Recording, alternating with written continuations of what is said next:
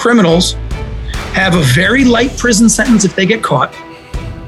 There's not a lot of police or, or you know, uh, authorities trying to catch them. And on top of it, the compensation they get for their crime leaves no paper trail for them to get caught.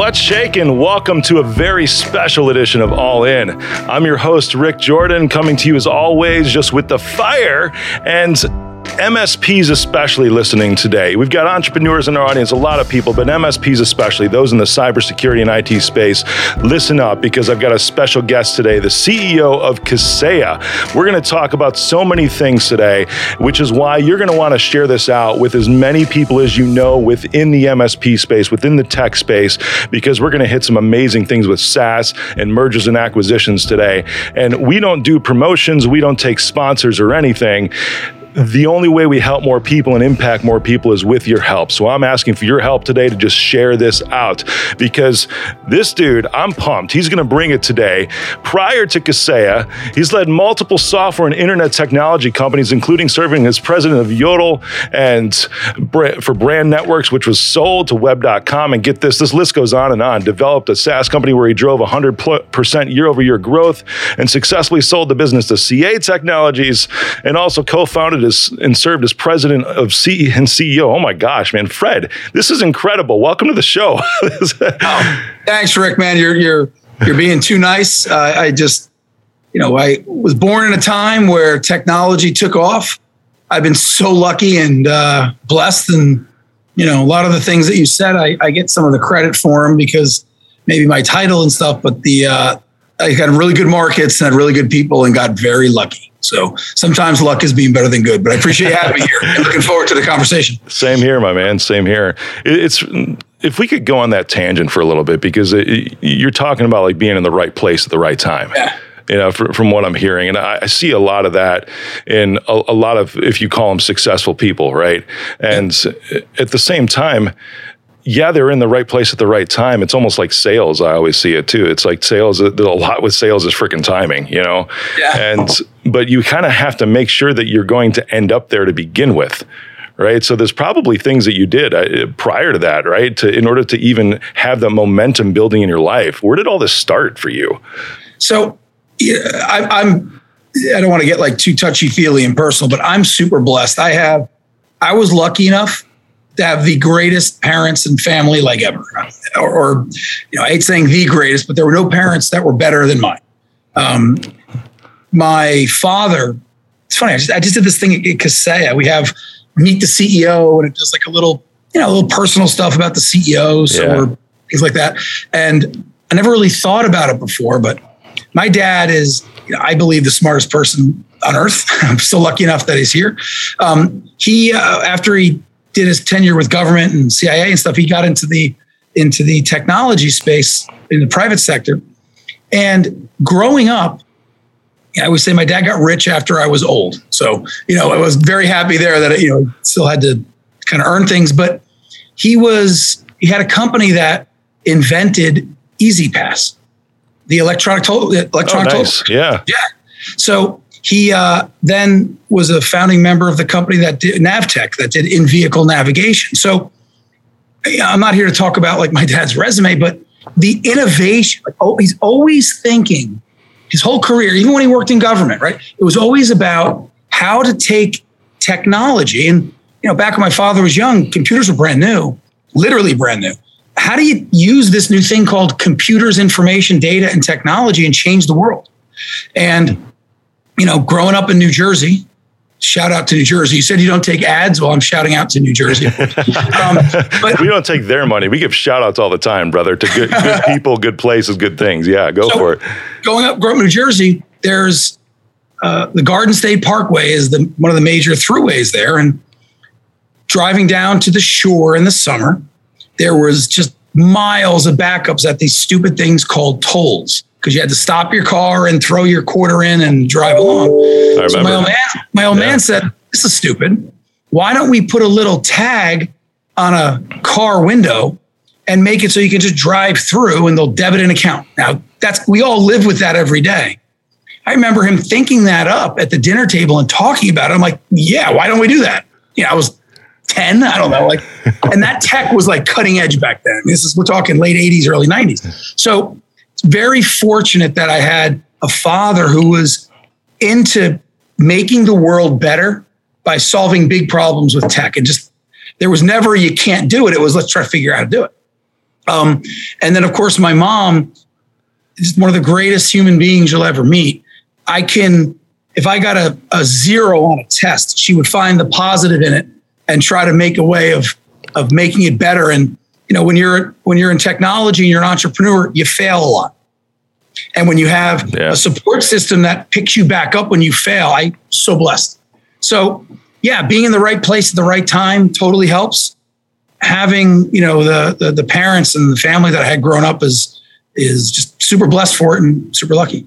That's huge, man. I, I, love how you say, you know, having that support system to pick you back up too, because yeah. it's there's been a lot of scenarios. I mean, my my dad was amazing as well, and I've talked about him a lot on the show. Uh, he died when I was 16, and he he was always there. He like set the stage for me, though. You know, as far as as far as good work ethic and was never the participation trophy dad. I don't think I've mentioned that yep. to, about him before. 100%. But that, yeah, that, that, wasn't him, you know? Results matter. exactly. But he was also truth because he's like, yeah, you messed up. Now, what are you going to do about it? You know? And I'm going to be there to help you get through your screw ups too.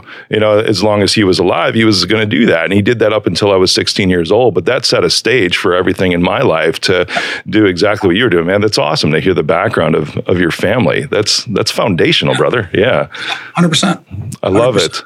So I'm taking a look. There's a lot of things that you've done. There was one thing that I noticed with pretty much every company that you've been a part of so far is that, you know, you've been part of the SaaS industry for a long time and pretty much all the companies you've been a part of have been acquired which is which is phenomenal because that, that's SaaS, right?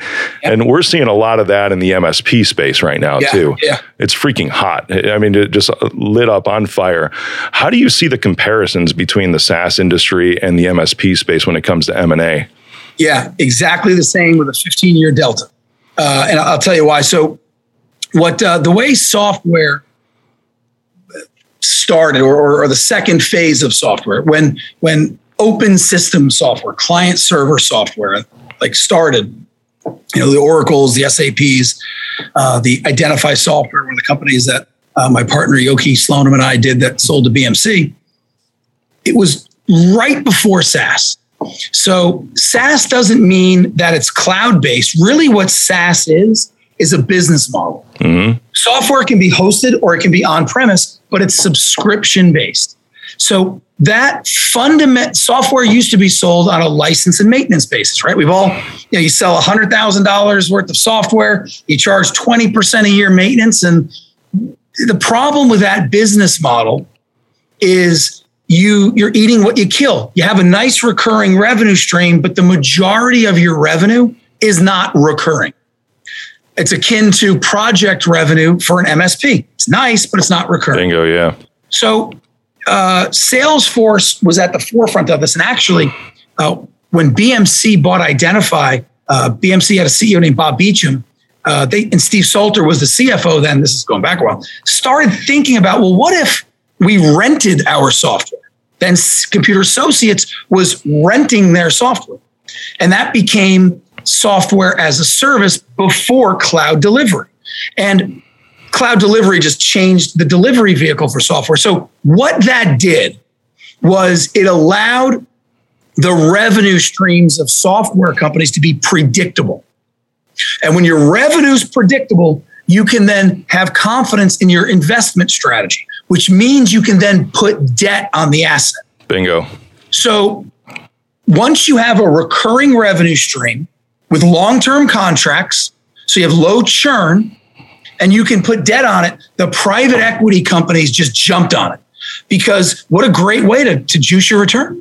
I mean, and, and that's why we've seen the amount of private equity dollars in software and internet companies. You want to faint? There's almost a trillion, that's a T, dollars raised in the last six years by people like Insight Partners and yeah. TPG and, you know, and, and, and others Thoma Bravo, Vista, the list goes on and on for that purpose. And that's why you're seeing just such a huge influx of technology companies because the business model is so lucrative for everyone because of recurring revenue. It's not that the software is more expensive, it's predictable.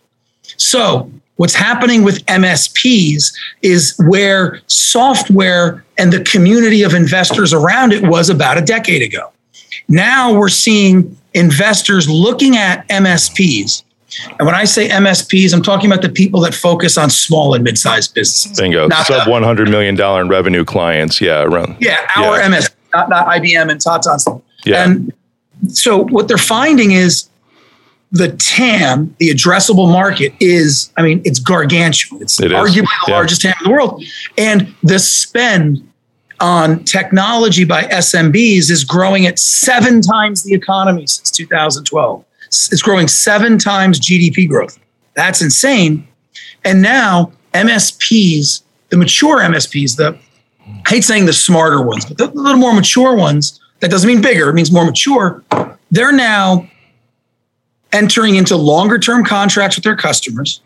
So they're not seeing revenue churn.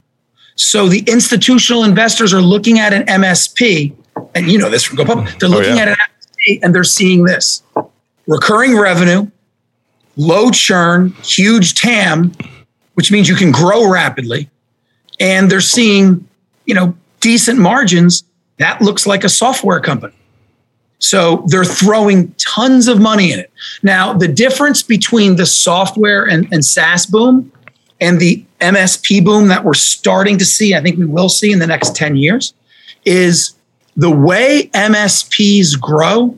It's a little harder to grow organically as an MSP. You got it. Bingo. It? Yeah. You know, so they grow by M&A.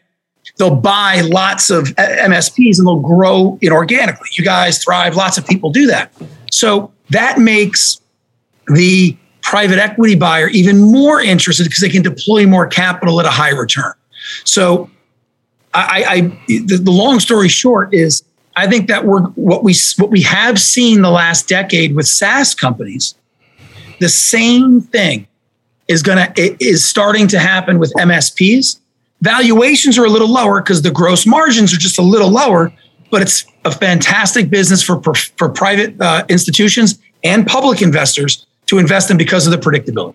So sorry for the soliloquy, but it's it's super cool to see it because I feel like I lived it for the last like 14 years. You have, yeah, for sure. It's That's why I, I, love your perspective too in the comparison because I, I, I share that because it's like we're at the birthplace right now, almost of like a yeah. gold rush in the in the MSP space. And you know, at the at the Connect IT event, talking about M and A, when my talk was around either scale or evolve, you know, and how scaling you it's a tedious process. It takes a long time. Exactly what you're talking about, growing organically. It's like pushing a freaking rock uphill. You get yeah. to a point to where you mature, you know, like ReachOut is my MSP, and then now we're good. We're jumping into M and A because it, and we're filed now with the SEC. We're going public, and that's our capitalization process in order to acquire 50 MSPs over the next two years and create the first nationwide brand. You know, but that's how we're going to grow fast and actually do something meaningful for the world. Yeah. And by the way, congratulations on that. Thank uh, you, brother. IPOs are for those who haven't done it. It's it's exciting. It's a uh, f ton of work, and yeah. it's it's uh, it's filled with government regulation and just all the things you don't want to deal with. But congrats, that's super cool. Super cool for the industry. You know, I think um, when when we th- we think about the M and A forum that we just had, uh, you know, at Connect, and, and all the folks that were there. One of the things that we're finding at Kaseya, and I'm going to say this in a, in a way not to like piss people off, but it's the reality. The the MS, the the small, as I said earlier, the small to mid-sized business market is gigantic and it's only growing, which means there's more than enough customers for everyone to make a lot of money. You got it, sure is. However, we're finding that the winners or the better run MSPs are doing everyone's doing well. Even the MSP that's not maybe run exceptionally well, they're doing fine. But the MSPs that are crushing it, like yourselves, are the professionally run, well run MSPs that have things like a professional go to market team. They understand how to, to use inorganic growth, which is the fancy way of saying M&A. Yeah. They understand how to make technicians efficient, how to recruit and retain in this tight labor economy. And I think what we're going to see in the next phase of MSPs, usually, usually, not always, the well run MSPs are run by professional business people, which means they're they're larger by definition because yeah. they have institutional capital and stuff. So I think that in order for the MSPs that want to remain small and independent, and there'll be a ton of them because the market's so big, they need to start thinking about how to make their company, which happens to be an MSP, professionally run. Think about sales and marketing as a professional. Think about the finance function as a professional. And I think a lot of folks, a lot of MSPs, they're running an 8, 10, 12, 20, 30 person company they may not want to be a business owner. They want to still be an MSP, if that makes yeah. sense. Oh yeah. We're going to see more and more M and A, and it's uh, it's just super super exciting. Yeah, no joke, man. I uh, as you're talking about this too, I'm starting to think about this because the capitalization structures, and you're saying running by professional people. You know, one of the things that has made everything possible for what I'm doing is literally by being the face, by putting a face to the brand. And I was at an event just about a month ago, and the the speaker made a comment. It was actually uh, Tony Robbins made the comment that a, a faceless. I know he's phenomenal. He said he said a faceless brand takes way more capital and way more time to build. And you know, I think to when you know, even with the the breaches that took place, you know, just a couple months ago with Kaseya, you know, I was watching you in your media appearances. I was doing a couple of Bloomberg appearances and everything else, and seeing you jump into the media. I mean, global media at that point, so that people felt safe and secure was incredible. Did you ever think that? Like when I grow up, I want to be on CNN. I want to be on Bloomberg, and you know, to representing the company that I'm working for. Well, well, if I ever did, it wasn't under those circumstances. Right? Sure, no but, uh, doubt. Uh, no, I listen. I, I grew up in New Jersey, as I said earlier. You know, relatively humble. You know, yeah. Never wanted for anything. You know, like I said, my, my father worked for the government for most of my young life, and we were just great family. And I, uh, I, I wanted to be a baseball player when I was a kid, then a football player, then I wanted to go in the military, and I, all the things that most people do when they're, you know, when they're when they're growing up. I um I I took a liking to solving. I took a liking to innovation, partially because of my dad. Yeah. And then, you know, I was lucky that when I, when I the time that I was born was like the client server and the internet uh, booms, if you will, and that just made things that were never physically possible now possible. And what, what's been my kind of calling is how is technology and innovation that was once the domain of large enterprises and large governments, now the domain of a dental office and the MSPs that serve them. Like that's pretty cool. So it's uh, being the face of Kaseya. Like man, I get I I get really nervous speaking in front of groups. Um, I just spoke in front of three thousand people at our Connect conference. I I was, you know, I was super. I, I don't like that. I don't like going to networking events around people. I don't know. I get nervous. I've had the same friends since I was in kindergarten. I, like, you know, I'm, I'm I just get nervous with it, but it's part of the job.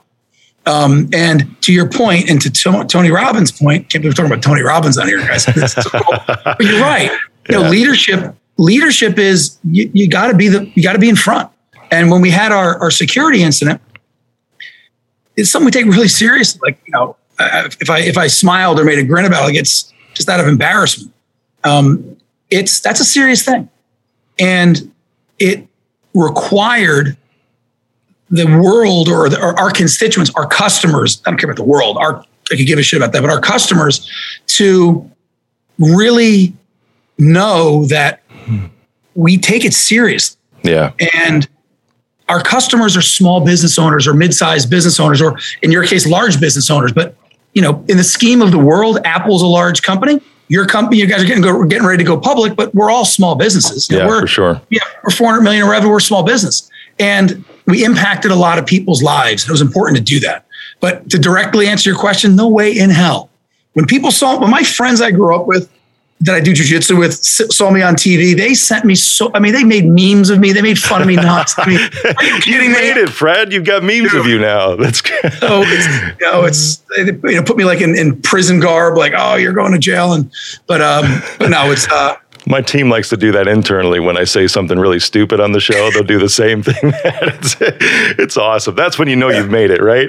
You got yeah. memes. it's funny. Yeah. Dude, the, I, I, appreciate it. I mean, I'll just say this on the record as I did before. I appreciated Kaseya's response to the security incident. To me, it was incredible.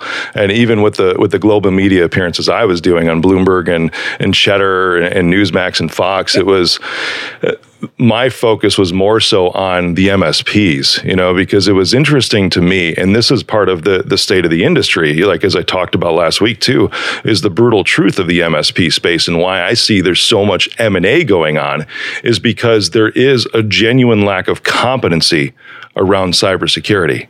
Oh yeah. And it's because there's so, it's overwhelming, man. You know, and I've got background from education from the CIA and the NSA, you know, as a civilian for for contract work and I see things a little differently than most, but you know, I, I showed my stack from 3 years ago and I was a board when we you know outlined this and everyone talks about layers and the MSP stack. There's like 27 of them. You know, there's something like that that we're up to right now. It's insane. And I see MSPs out there with 3 or 4 items as part of their their quote unquote cyber offering. Yeah. And it's it's getting difficult to compete because the rules of today are going to be freaking obsolete tomorrow yeah. for the small yeah. shops. It is. And I think you bring up so many interesting points. One, so I learned a lot during this uh, during this the cyber incident. We I spent so much time with um, domestic agencies. Yeah. Um, I had some exposure to some of the international or the other three letter agencies. Um, which is legal the way that it was done. You know, they're not allowed to operate in states, but it was it was.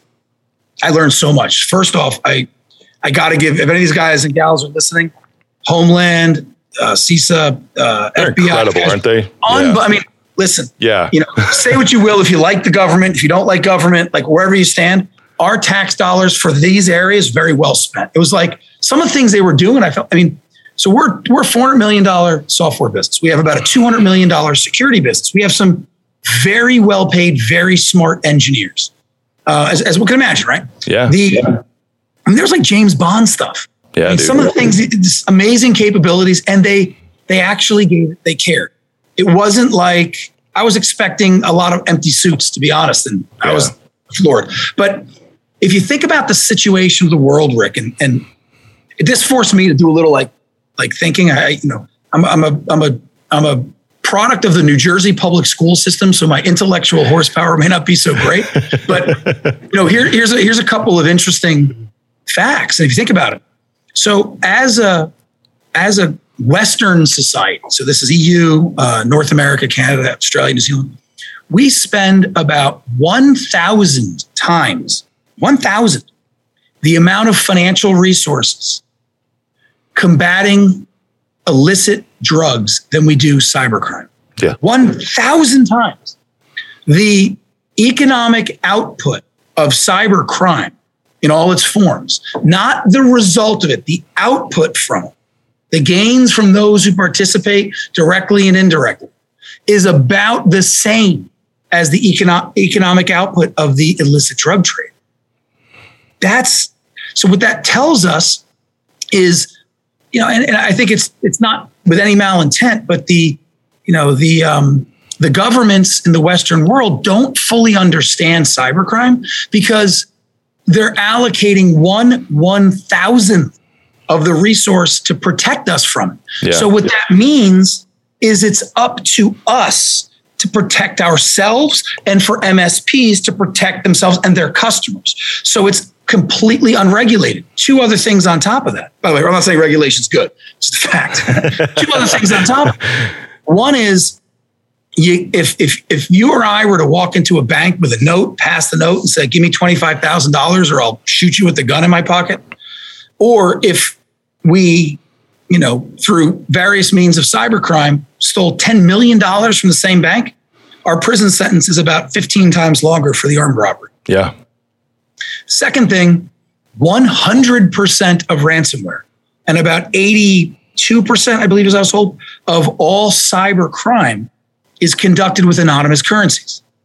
And the number one way criminals in all aspects of professional organized crime are you know captured by law enforcement is through the financial crimes.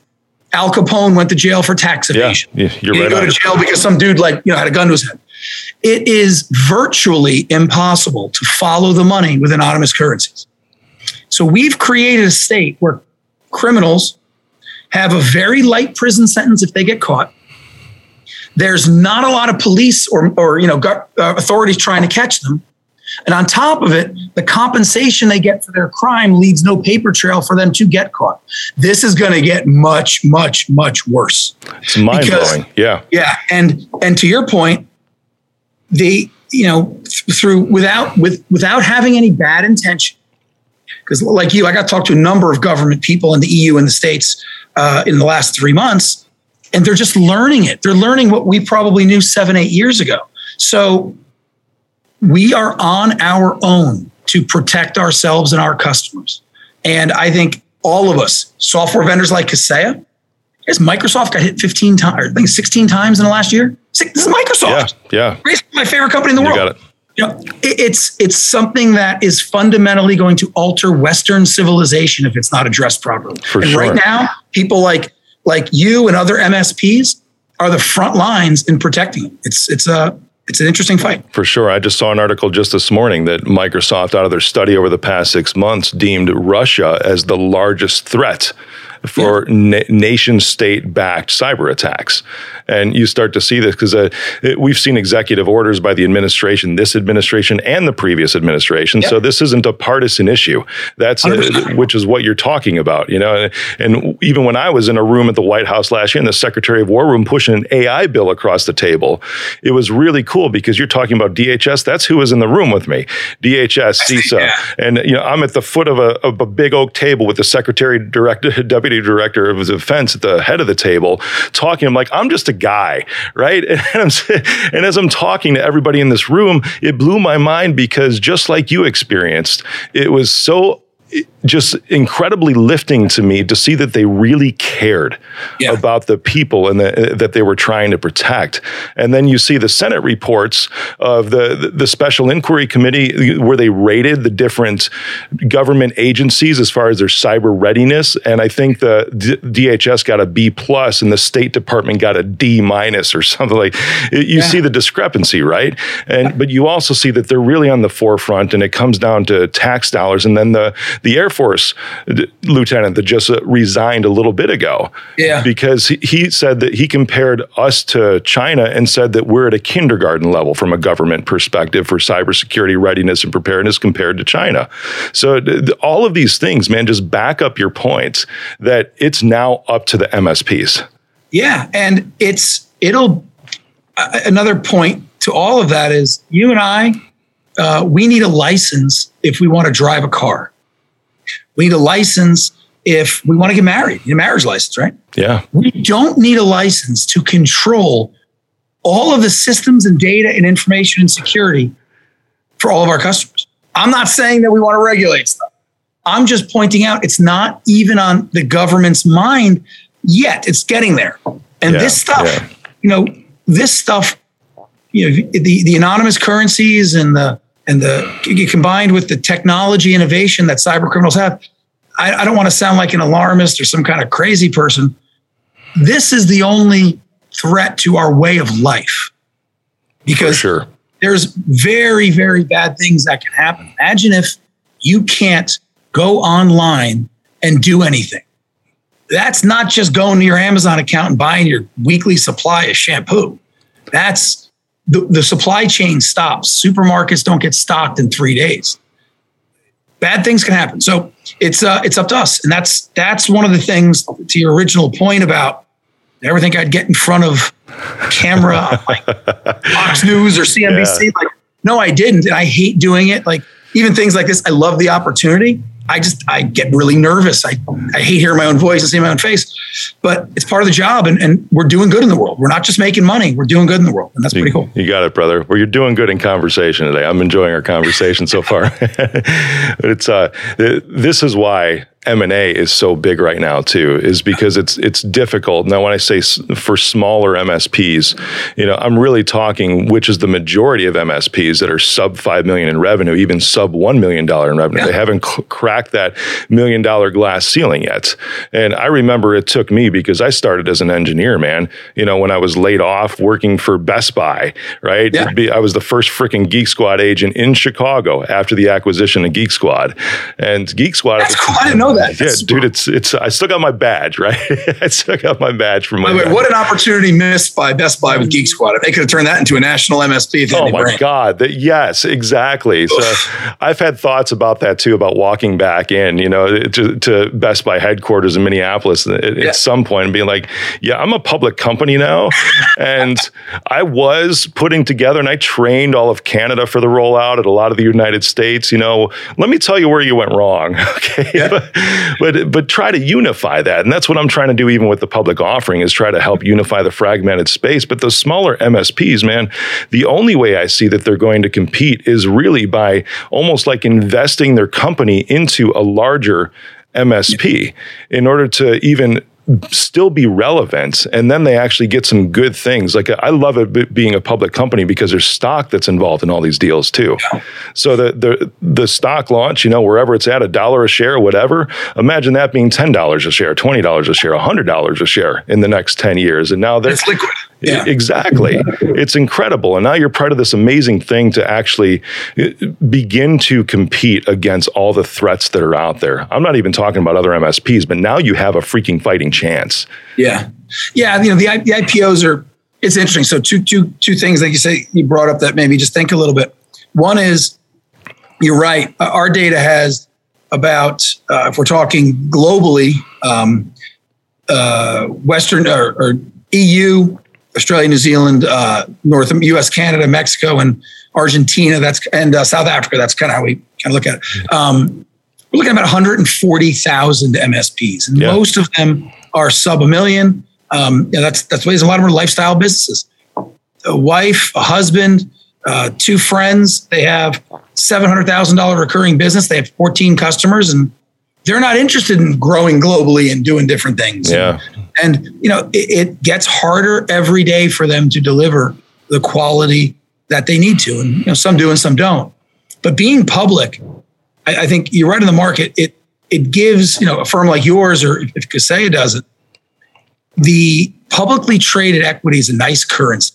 Yeah. It's great for, because it's liquid.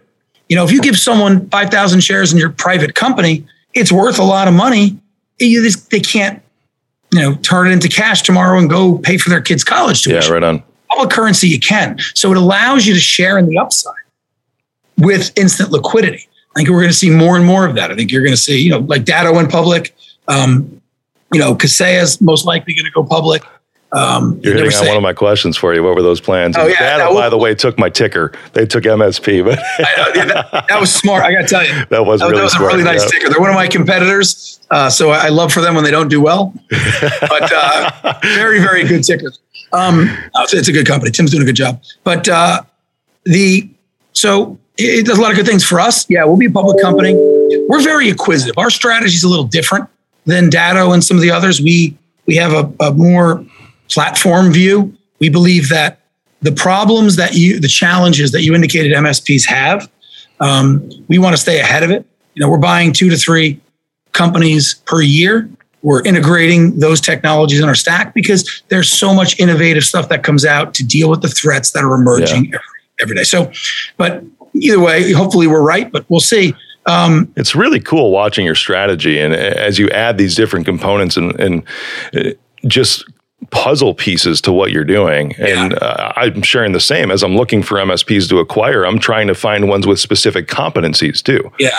You know, the, yeah. if it's Apple or if it's uh, even a SaaS company or if it's someone that actually has a couple of CISOs on staff and that's an area that they specialized in. Yeah, exactly. To to to have all these competencies. Because just like when Kaseya started, I, mean, I remember Kaseya a, a decade ago, right?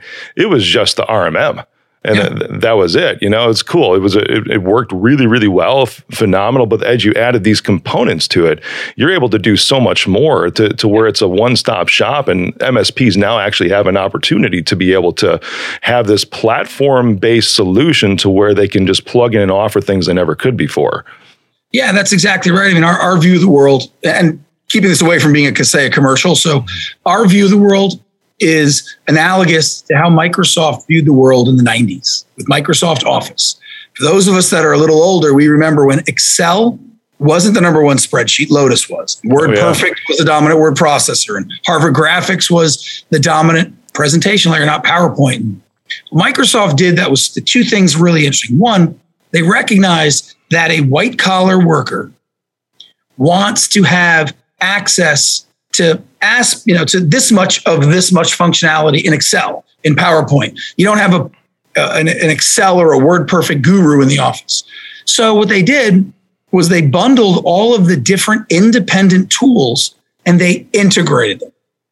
So now you get Office. So you can right click on PowerPoint and it opens Excel. And you can do, you know, and, and it became yeah. available to everyone because what the user wanted was everything integrated we, our platform called IT Complete, we have the same view. The MSP technician, very, very few MSP technicians do only one thing. Most of them, they might be uh, backing up a VM. They might go and patch a machine, and they they do different things. They'll have areas of expertise, but most are multifunctional. Our platform is purpose built for them. We like to think it includes all of the functionality that the MSP technicians need to to deliver all of the managed services to their customers. And it's all done in an integrated way. And because we provide all of the different technologies, we don't need to make all of our money in any one. We charge one third less than what our competitors do for the same functionality. So the MSP can make more money because you, as an MSP, you have two costs. I mean, multiple, two primary costs labor and the cost of the kit to deliver your service. Yeah, bingo. And if we can make your labor 20% more effective by integrating things and we charge you 30% less for your kit, we think that we can make an MSP grow their EBIT, uh, grow their profit by about 50% without adding a single new customer. And that's our job. That's what we try to do. I love it, man. That's a, as I'm looking at this too. It's like, hey, that's what I'm doing with the with the roll up too, because we're going to be able to charge still a premium, but providing the entire solution set, all the competencies in cybersecurity to clients, SMBs across the United States and North America for a little bit less than some of the premium MSPs that are the smaller ones. Yeah, and, and it, it's amazing too, eh, because uh, you talked about Datto a little bit too, and how they went public. Kaseya is planning on going public. ReachOut, my MSP is going public. How what what are the benefits of that? Because I remember Datto got a bunch of backlash from the MSP community when they did, especially over the ticker that they chose. Yeah, I don't know. I know, love it personally. I do too. I think it was freaking brilliant. You know, and I'm like, I was like, son of a bitch. You know, they, I was more in admiration that I was pissed off at. Yeah, yeah me too. me too. Yeah. So, look, it's a great question. I mean, I think being public, it. I mean, it sucks for you and I doing that. It's a pain in the butt. Yeah. Right. So for everyone listening, uh, it stinks. You have liability issues personally you got to worry about now. You know, in this climate, political climate, like if you're a business person, you're kind of like deemed as bad by certain parts of society, which blows me away. But you're demonized if you if you try to build a business. Um, but there's so many good things that come with being a public company. One of them is we said it earlier. You have the currency to invest in your business, and if if you know, I, I uh, I'll say this: I think Datto going public, the perception that they'll become corporate, they won't care about me anymore. That's not if you're public or private. Bingo. That's who's running the show. You got it. Yeah. Now, if you have leaders in the company that give a that care, I'm trying not to curse, that care, again, that's the New Jersey upbringing, that care about customers, and they really give up, they care, then being public gives those people who care more resource to do what they want to do. And, you know, if the people running the show are empty suits, or quite frankly, if technology companies aren't run by business people, they're run by finance people, like sometimes that might change. Yeah, you're going to lose a lot, not because finance people are bad, but they're finance people. And it's more important to look at the leadership and what they're and how they're building and staffing their teams. Um, my opinion, anyway. Yeah. But fundamentally, you get whatever the strategy is, and whomever the people are. When you're public, you get more wood behind the arrow to double down.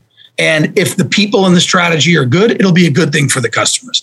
If they're not, it'll it'll be progressively worse because they have more financial resources to invest in stuff that's not going to help the customers. For sure. I see Datto going public, you know, Kaseya's, you know, likely plans of going public, ReachOut going public is very, very good things for MSPs. Oh, yeah. It's a, yeah, I mean, yeah, I mean it's, it's the fact that you guys are going to go is phenomenal. Um, you know, if I'm an MSP, if I'm a, if I'm one of the masses of MSPs, I'm not someone like you, you're, you're an exceptional MSP, right? But if you're, you know, a typical 15 person MSP, all of this publicity is good because all it does is incent more and more institutional money to look at this space, which means there will be more small, medium, and large private equity firms buying small, medium, and large MSPs. There'll be more focus on technology. The customers will become more aware of the values of technology, and the overall ecosystem grows. Some people um, look, we're, we're all technologists. I'm a, I'm a, I'm, I'm a software engineer from, I'm a, I'm a nerd. I don't care. I'm a nerd. Anybody doesn't like it. Same, brother. Yeah. Geek squad, yeah. porn yeah, scrubber. Right, yeah, literally. yeah. Whatever. We'll have a conversation in another time about it. But yeah, right so on. We're all nerds. And whether we are IT nerds or maybe we are, um, let's say we're chefs and we're very into making the best food, or maybe we are uh, tailors and we're into making the best like men's suits or women's clothing. Fundamentally, in MSPs of business, it's not about the technology. I need great technology to be an MSP. What I find is the MSP world, because it's made up of so many purists, technologists, anything commercial is viewed in a negative light by my fellow geeks. Um, you know, I mean, I I, I, got past that phase. Not saying it's good or bad. I'm not, not yeah, judging. Yeah. I find the commercial aspect as intellectually stimulating as the technology. I like it both, and what it is what it is. But you know, it's um, if you're if if you're a three person MSP and you love doing everything yourself, it sucks that it gets harder and harder to be a purist. It just it's it's unfortunate. It's like you're an artisan. You're an artist. You want to you want to do the best job you can. So I think some of that is there, and those tend to be the loudest voices on Reddit or on all these forums. For sure. Yeah. Because they're the ones that have the time to do it. Yeah. Um, and there's, again, nothing wrong with it. It's just, that's, I think we see that in every industry um, as, as the industries evolve no doubt. I'm always going to try to stay anti-establishment, man. You know, that's that's why I don't wear a suit. I wear black t-shirts everywhere I go and jeans, you yeah. know, but that's how it is. Yeah, and, and the fact that you said that, this would be just unsolicited advice, is I think why, as a public company, back to your question about Datto, I think you're going to rock as a public company because you're aware of that. You know, you're like, it's, it's not about, it's not just about the shirt you wear, it's, it's how you view things. And we spoke, spoke offline, yeah. you genuinely care about your customers and the business. Yes, you care about making money. Yes, but, but you are a technologist and you are a customer service professional, customer solution professional. And I think that's so whoever's listening, once you guys are public, that's more wood behind your arrow to do what you want, which is the right thing by your customer. Thank you, brother. I appreciate those kind words. What are you excited for the most about the future of our space, of the MSP industry over the next decade? Yeah, I, uh, so I'll answer it about the industry. Not, I mean, I, I love my company. I love what we're doing. Yeah. I love our people. So that's super cool. But for the industry, I think there's two big trends. Uh, and I talked about this at the, at the keynote at Connect. So if I'm I, I didn't say this part.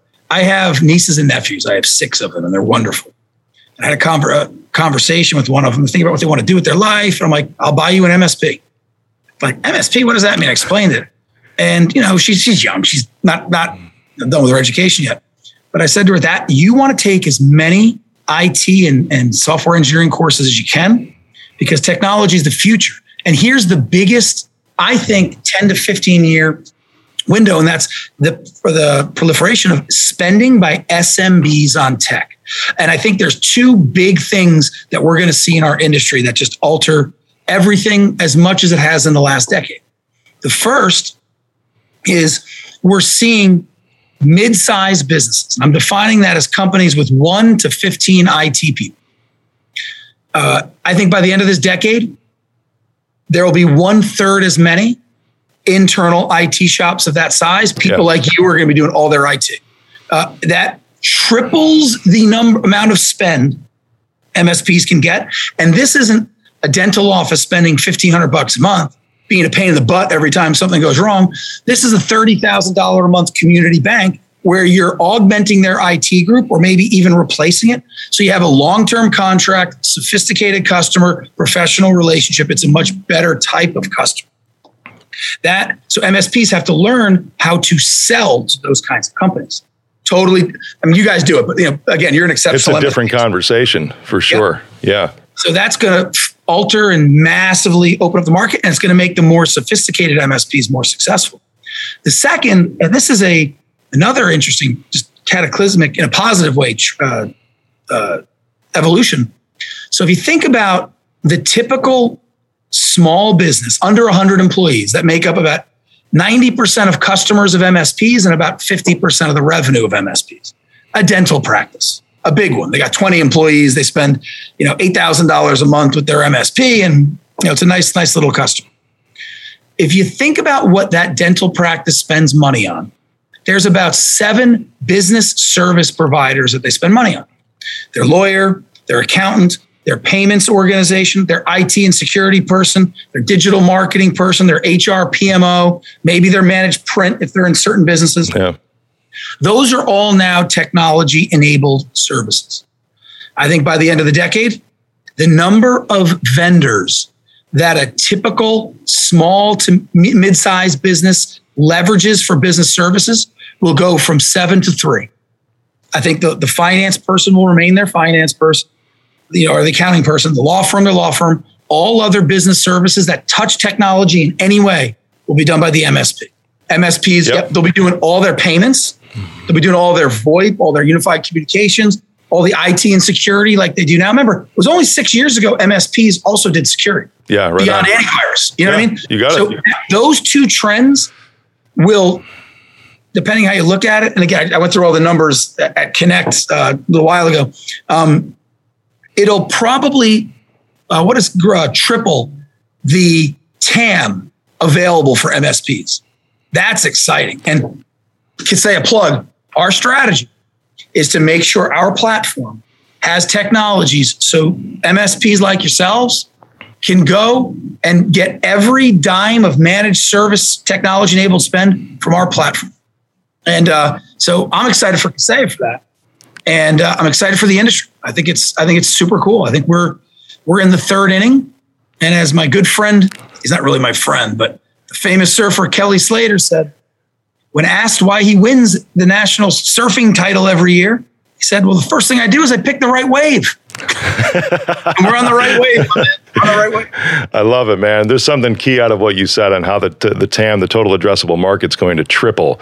And at the same time, I had a, I was on the phone with Gary Pica just a couple weeks ago too. Oh, he yeah. was he was my very first mentor in the MSP space, oh, and we Gary's up, awesome. He's amazing. Yeah. yeah, we caught up on the phone just a couple weeks ago, and we were going back and forth, and both of us are like, we think there's going to be. So you're saying that the TAM's going to triple. So the amount of revenue dollars for MSPs to grab is going to triple. Yet there's going to be one third less MSPs around. Yeah, I, I, so, so you know, Gary works at Kaseya, and he yeah. and I talk a lot. I don't know. I have a little bit of a. We'll see what happens. I don't know if there'll be. I think there'll be the same number of MSPs. Here's what I mean by that. There's a ton of M and A, right? You guys are going to buy hundreds, and yeah. and you know there's tons of M and A, but there's also a lot of uh, niche IT service providers. So I'm using not MSP coming up. For example, there's an outfit out of Long Island. All they do is compliance management for doctors' offices on the island. Yeah, right on. And that's all they do. The guy's got about a million and a half dollar business. He has two employees makes a lot of money. Of course, he uses our compliance product for it. There's a plug. But regardless of that, um, sorry, I couldn't help it. But I think you're going to see, you know, security, compliance, uh, managed print. There's a lot of niche services. So I, I think that the market's going to triple. There'll be a ton of M&A. I think we'll have roughly the same number of orgs, but every, the, that means the orgs are going to be 3x bigger. Yeah. You know, so, and, you know, who knows? I mean, I, you know, Gary and I talk about this a lot, and, and you know, it's I usually lose in my arguments to Gary, so he's probably right. he has a but way of speaking, doesn't he? Yeah, he's such a smart debating. I know. I, have learned so much from that dude. Now he's yeah. got a huge ego, so now his ego is going to be twice as big. Me saying that, but I'm I I, I love, him. He's a mentor that's turned into a friend. So it's. I didn't know you. I didn't know you and Gary worked. That's super cool. Yeah, it's uh, the year. I mean, 2013, right at right at the beginning of when he was really starting TruMethods yeah. and everything. I was one of his first, you know, however many clients that was on there, and I credit a lot of my success to him. And I, I cool. like I like to to josh him a little bit too and be like, dude, I, I kind of improved on some of your methods a little too, man. one of the jokes, uh, one of the jokes that we have, and this is an MSP, uh, you know, uh, conversation. So most of your listeners will probably know it. So Jim Lippie, you know Jim Lippie yeah. Uh, from SaaS Alerts. He used to work at Kaseya for a long time. Great guy. And um, so we always tease uh, Gary that you know Jim Lippie is becoming a bigger deal in the industry than he is. So it's a little inside I also had to plug my good friend Jim Lippie. Anyone who's listening, he's got a great company, SaaS Alerts. Check it out. I love it, man. So, Fred, as we round this out, man, what's next for you? Because you've taken Kaseya from what, like 85 million to 400 million in revenue. Yeah. You know, you've been a part of so many here. You, have got a public offering you're teasing now as a possibility with Kaseya. What's next for you personally, man? Where do you see yourself I, going? Yeah, I I have like I hang out with my my friends from childhood, my mom, yeah. my dad my brothers, my nieces and nephews, my dog. I do jujitsu. I suck at it, but I try to do it all the time. Uh, I box. I suck at that too, but I like getting knocked out. And I work. I love what we do. I, I really enjoy it. Uh, as you mentioned earlier, most of my companies that I've started before were single product companies. They got to 50, 80, 100 million. We sold them. We did well and all that kind of stuff. This is different. This is a platform. And I I think I'm going to, I mean, unless I get fired, which you know, it can happen. They can get sick of me, and who knows what happens. I uh, I think Kaseya is three four billion in revenue by the end of the decade. I think we are the number one SMB business, SMB facing solution provider by the end of the decade worldwide, including love into it. it. Yeah. Um, I think we have a really unique opportunity, and I love it. I love our company. I mean, dude, we're based in Miami. You take a look, right? It's freaking awesome. Right? Yeah. Miami. Um, and uh, so yeah, I plan on being here. I love our customers. It's cool to deal with owners and executives of, of companies talking about their business, not selling some application release automation product to some dude at Citibank who care less. You know, it's makes a big difference. I love it. I'll be here. Um, I love and, it, uh, man. And if something happens, you know, there's always a home for you with me too. I'm just going to throw oh, that out you. there. Yeah, no problem. As long as I don't have to do, I feel so embarrassed on these things. As long as I stay behind the behind the It's all good. I love cameras. I'll, I'll be the one that goes out all the global media Deal. school. Yeah, Deal, awesome, baby. brother. Fred, thanks so much for being on, man. It was an amazing conversation. Just a lot of insight you bring. Oh, well, thank you, and again, congrats on the filing. That is a huge deal for you personally, your company, obviously the MSP industry. But man, that's I'm, I'm pumped. That's good to hear. Thanks, Congratulations. Brother. Cool. All right, guys, take care.